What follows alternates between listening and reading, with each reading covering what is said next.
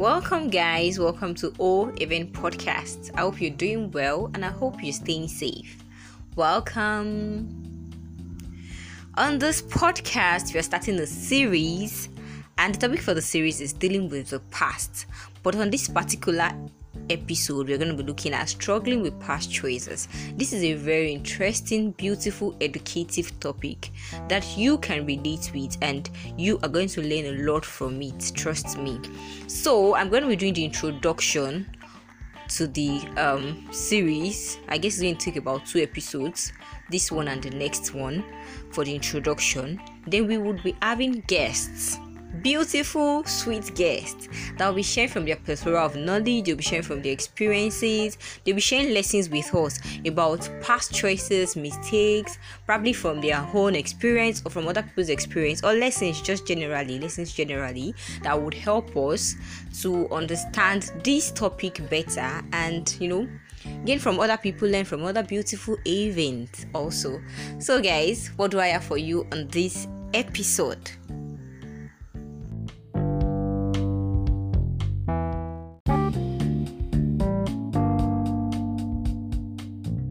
struggling with the past, struggling with past choices.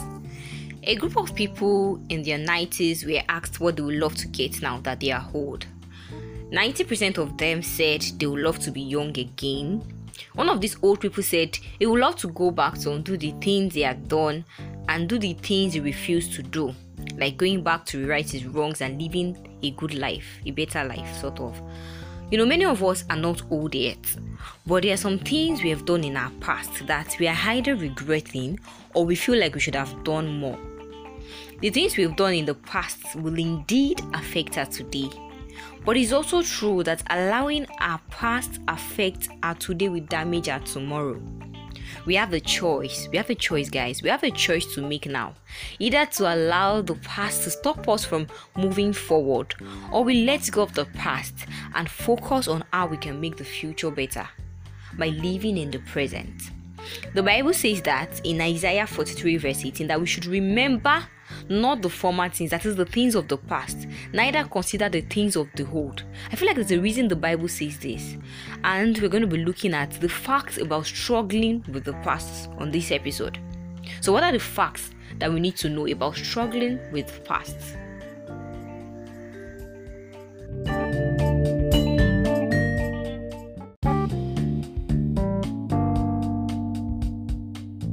We need to know that we are not doing ourselves any good by dwelling in the past. The first fact about dwelling in the past is that living in the past and struggling with it will prevent a new thing from happening in your life. God says He will do a new thing for us in Isaiah 43, verse 19. We cannot be praying that God makes a way for us and then we are not doing what can make us go through the new way. There are many opportunities God is bringing our way or that has even brought our way, but we keep shutting them up because we are still focused on our past mistakes and choices. The past cannot be changed. Let's get that right. You can only change the future and you can only change your present situation. You cannot go back to what has happened and rewrite it or redo it. It has gone. What has gone has gone. But you can change what is happening right now and you can change what will happen in the future. So, therefore, why look at the things? Why look at the back? Why go back to the back? Why go back to the past and stay there? The truth about this thing is that you cannot move forward once you are still living in the past, once you still remember your past mistakes and you still let them disturb you, you will never move forward. You will never have new things happening to you because you are not living in the present, you are living in the past. Another fact about living, struggling with the past and living in the past is that struggling with the past is like a chain. It keeps you in shackles. There are many people out there blaming themselves for what has happened to them or what has happened to other people. It might be hard, yes, it will even be hard to deal with. It happens to everybody. But the truth is, nothing will ever change what has happened. I've said it before. Nothing will change what has happened in the past, whether we like it or not. The devil will turn you turn you into a chain and he will tie you down into a spot because he knows that that past is still disturbing you and you are still thinking about it and you have not forgotten about it and you have not let yourself loose yet So it will turn, it will, it will chain you down and it will bring you down, will keep you, you'll be in chains and you will not be able to move forward. That, that is not what God has planned for you.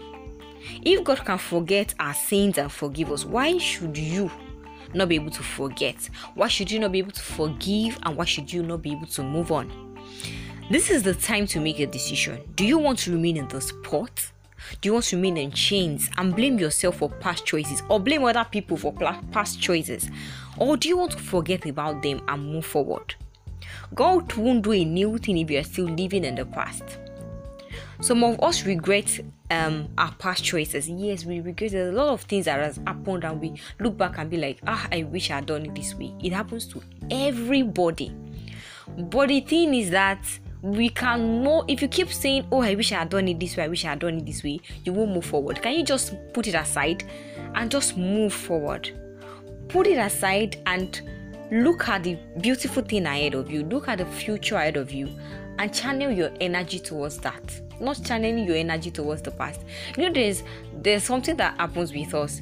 Maybe somebody wronged us in the past or we happen to have done bad things or make bad choices in the past. Or people probably even people you know affected us or made choices bad choices for us or we just got into wrong hands in the past and we keep blaming ourselves blaming the people and the funny thing is that some people are not even bothered about us. Like you keep thinking about this. Okay, let me for example, somebody wronged me, probably a guy wronged me, and I'm still thinking about it. Ah, this guy, God, I can never forget this guy. What he did for me. Ah, I will never forget him.